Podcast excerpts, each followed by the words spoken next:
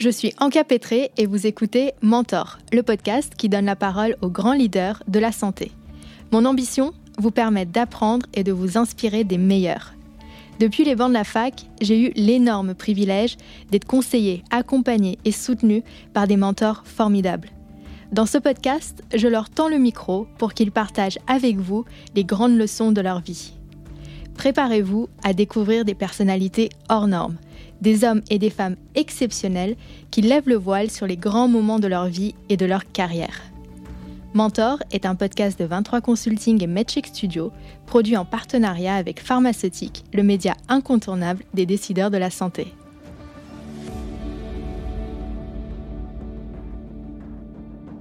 Épisode 3, Alexandre Tepas.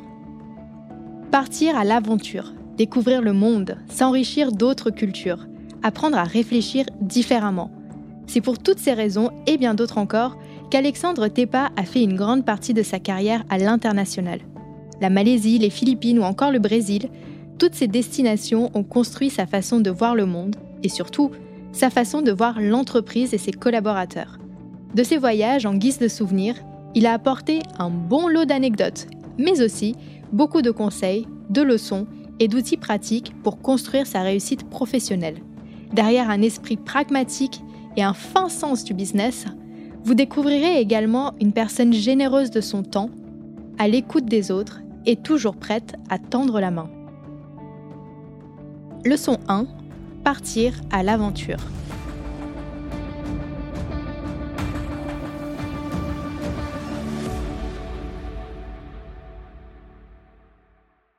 Alexandre démarre sa carrière à Kuala Lumpur, en Malaisie, après avoir fait des études de pharmacie à Grenoble.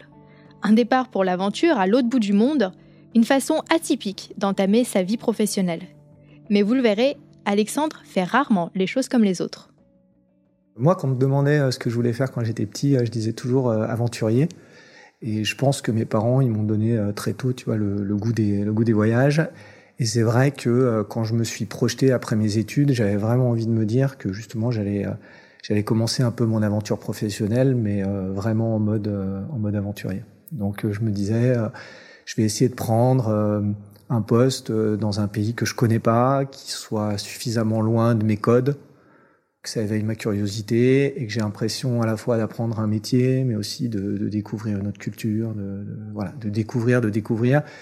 Et c'est vrai que ce moment où quand tu arrives dans un pays et que tu es surpris absolument partout et que tu as l'impression d'être comme un petit bouchon à la mer qui ballotte à droite, à gauche, au gré de tes découvertes, bah c'est vraiment un sentiment qui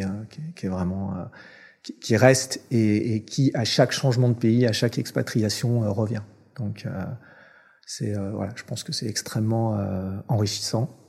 Et c'est vrai que quand du jour au lendemain, tu débarques à Kuala Lumpur, dans cette ville qui est quand même assez vibrante, que tu es au pied des tours Petronas, avec cette perspective incroyable qui côtoie à la fois cette modernité, combine cette modernité et le côté un peu traditionnel que tu peux avoir en Malaisie. C'est vrai que c'est assez saisissant. Ça fait partie de ces moments qui sont riches et qui restent. Je pense que la chance qu'on a avec les études de pharmacie, c'est que ça ouvre à plein de métiers. Et le fait de pouvoir compléter ça par une formation en école de commerce, ça te permet quand même de t'ouvrir sur le monde de l'industrie. Et voilà. Et après, le monde de l'industrie, il te propose différents métiers. Et moi, mon driver, c'était pas le métier. Moi, mon driver, c'était de commencer à l'international. Et donc, j'ai d'abord suivi mon driver numéro 1 qui était cette envie d'international, et après je l'ai confronté à ce que me proposaient des sociétés et les métiers qu'on me proposait. Et à l'arrivée, c'est toujours la même combinaison, c'est des rencontres avec des gens en qui tu as confiance, avec qui tu as envie de travailler, un projet professionnel qui te motive, et puis avant tout, c'était cette envie d'international. Et c'est comme ça que je me suis retrouvé à Kuala Lumpur, parce qu'il y avait un poste en marketing, dans une boîte française de taille moyenne, qui avait un projet dans le cardiovasculaire qui me paraissait pertinent, et ça s'est retrouvé en Malaisie. Et voilà, c'est comme ça que ça a commencé mon virus international. Alexandre passe un an à Kuala Lumpur avant de partir aux Philippines, à Manille, pour prendre un poste de directeur marketing, puis de directeur général de la filiale indonésienne d'un laboratoire pharmaceutique. Nous sommes en 2004, soit à peine 3 ans après la fin de ses études. Ce qui est assez saisissant, c'est qu'il y avait beaucoup de petits groupes français qui se développaient à l'international et qui se développaient très vite à l'international. Et quand tu arrivais dans ces groupes, dans ces zones, tu savais qu'il y avait moyen d'être accéléré, il y avait moyen d'être traqué pour prendre des postes de direction générale de manière assez rapide. Après, c'est toujours un concept qui s'oppose à une réalité. Et tu sais que c'est possible, mais tu ne sais pas si ça sera possible. Et même le jour où ça devient possible, bah c'est vrai que c'est un petit peu, c'est un peu inattendu. Et tout d'un coup, tu es projeté là-dedans. Et même si tu ne te poses pas de questions et tu te dis, bah, au fond, ça va le faire, c'est quand même un vrai point d'étape. C'est une vraie inflexion dans un parcours de prendre un poste de direction générale. Et moi, c'est vrai que j'ai eu la chance de le prendre à 26 ans. Et dans un pays, l'Indonésie, qui était quand même un pays de taille importante, avec une vraie complexité interculturelle et avec une organisation qui avait déjà atteint une masse critique, parce que tu avais déjà à peu près 80 personnes. C'était déjà une organisation qui faisait entre 5 et 10 millions de dollars. Et même si les chiffres paraissent petits au vu de la pharmacie mondiale aujourd'hui, c'est quand même une organisation qui, du jour au lendemain, est sous ta responsabilité. Et c'est vrai que le premier jour, quand tu débarques dans les bureaux et que tu vois les équipes et surtout tu ressens comment les équipes te voient, ils se demandent un peu ce que tu fous là, quoi. Parce que, 1, t'es français, 2, t'as jamais mis les pieds en Indonésie. Et ouais, c'est vrai que t'as l'âge d'être peut-être encore un stagiaire ou un jeune manager. Et tout le challenge d'une situation comme ça, je pense que c'est aussi de pas te poser trop de questions et voilà, et de prendre les choses une par une et de les mettre derrière toi et d'arriver rapidement à prouver que si t'es là, c'est pas forcément par hasard. En fait, souvent à l'international, ce côté petit bouchon à la mer, c'est vrai que des fois tu te sens assez loin de tes bases, assez loin de tes proches, assez loin du siège, et très vite, tu te retrouves à devoir gérer avec tes équipes des situations auxquelles tu n'as pas forcément été préparé.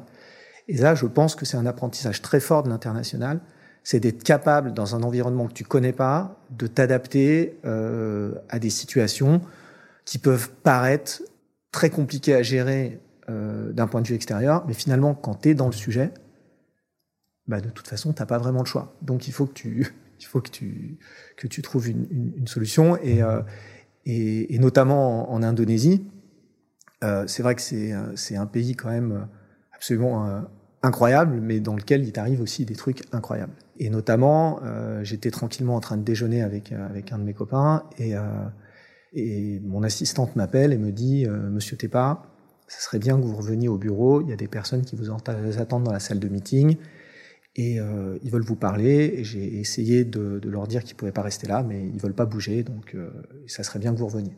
Avec une voix un petit peu angoissée qui te dit « Ne finis pas ton club sandwich, c'est le moment d'y aller ». Donc, sentant un petit peu cette anxiété, j'ai décidé donc d'emmener mon copain. Et donc, j'ai bien débarqué dans cette salle de meeting où il y avait 3 ou 4 personnes qui donnait une impression de pas avoir à être là, qui étaient des personnes dont on sentait bien que l'agenda était des personnes déterminées, blousons en cuir, des personnes des gabarits un peu rugbyman. Voilà, donc on se demandait un petit peu ce qu'ils faisaient là. Donc moi, poliment, je leur ai dit que c'était peut-être pas le meilleur lieu pour se parler, et donc je leur ai demandé si on pouvait pas se parler en bas, à l'extérieur des bureaux, et au pied de ma tour, il y avait un Starbucks, et on s'est installé au Starbucks. Et donc, pendant toute la journée, j'ai essayé de comprendre, j'avais quelques objectifs. C'était de comprendre qui ils étaient, c'était de comprendre pourquoi ils étaient là, et surtout de comprendre qu'est-ce qu'ils attendaient de moi, et moi, qu'est-ce que je pouvais faire pour solutionner la situation. J'avais mon copain que j'avais un peu positionné comme une personne qui était là, qui parlait pas, qui était peut-être là pour aussi, moi, me donner un petit peu de levier et pour rééquilibrer le rapport de force qui existait pas, en tout cas qui n'était pas en ma faveur. Et donc voilà, et pendant toute cette demi-journée, j'ai essayé de comprendre et j'ai vite compris en fait que ces personnes-là appartenaient à la mafia jakartanaise. J'ai pu vérifier avec notre partenaire historique que c'était des personnes avec qui j'avais un partenaire historique indonésien qui connaissait bien l'Indonésie et qui, quand j'ai pu avoir l'identité de la personne, du leader, m'a dit « il faut que tu discutes ». Il m'a dit « je ne sais pas exactement ce que tu leur as fait et je ne sais pas pourquoi ils sont là, mais en tout cas, c'est des personnes avec qui tu vas devoir discuter parce que moi, je ne pourrais pas solutionner de manière très aisée cette situation ». Et sans rentrer dans tous les détails de l'histoire, il s'avérait que la compagne de la personne en question, du leader, était la meilleure amie de la compagne d'une personne dont on s'était séparé pour des raisons de performance, un directeur régional, et qu'il était là pour essayer de trouver une solution concernant ce directeur régional, mais surtout concernant le fait que il en avait marre que sa femme, tous les soirs, lui dise « est-ce que tu as trouvé une solution pour ma copine ?» Donc voilà, et donc c'est autour de ça qu'on a discuté. Et pour ne rien enlever à l'histoire, à l'arrivée, quand on a quitté le Starbucks, en ayant trouvé, on va dire, un compromis, le Starbucks a porté plainte parce que on avait soi-disant fait peur aux clients du Starbucks. Donc, j'ai dû gérer en plus une plainte du Starbucks. Et donc voilà, est-ce que ça a un gros impact business? Non. Est-ce que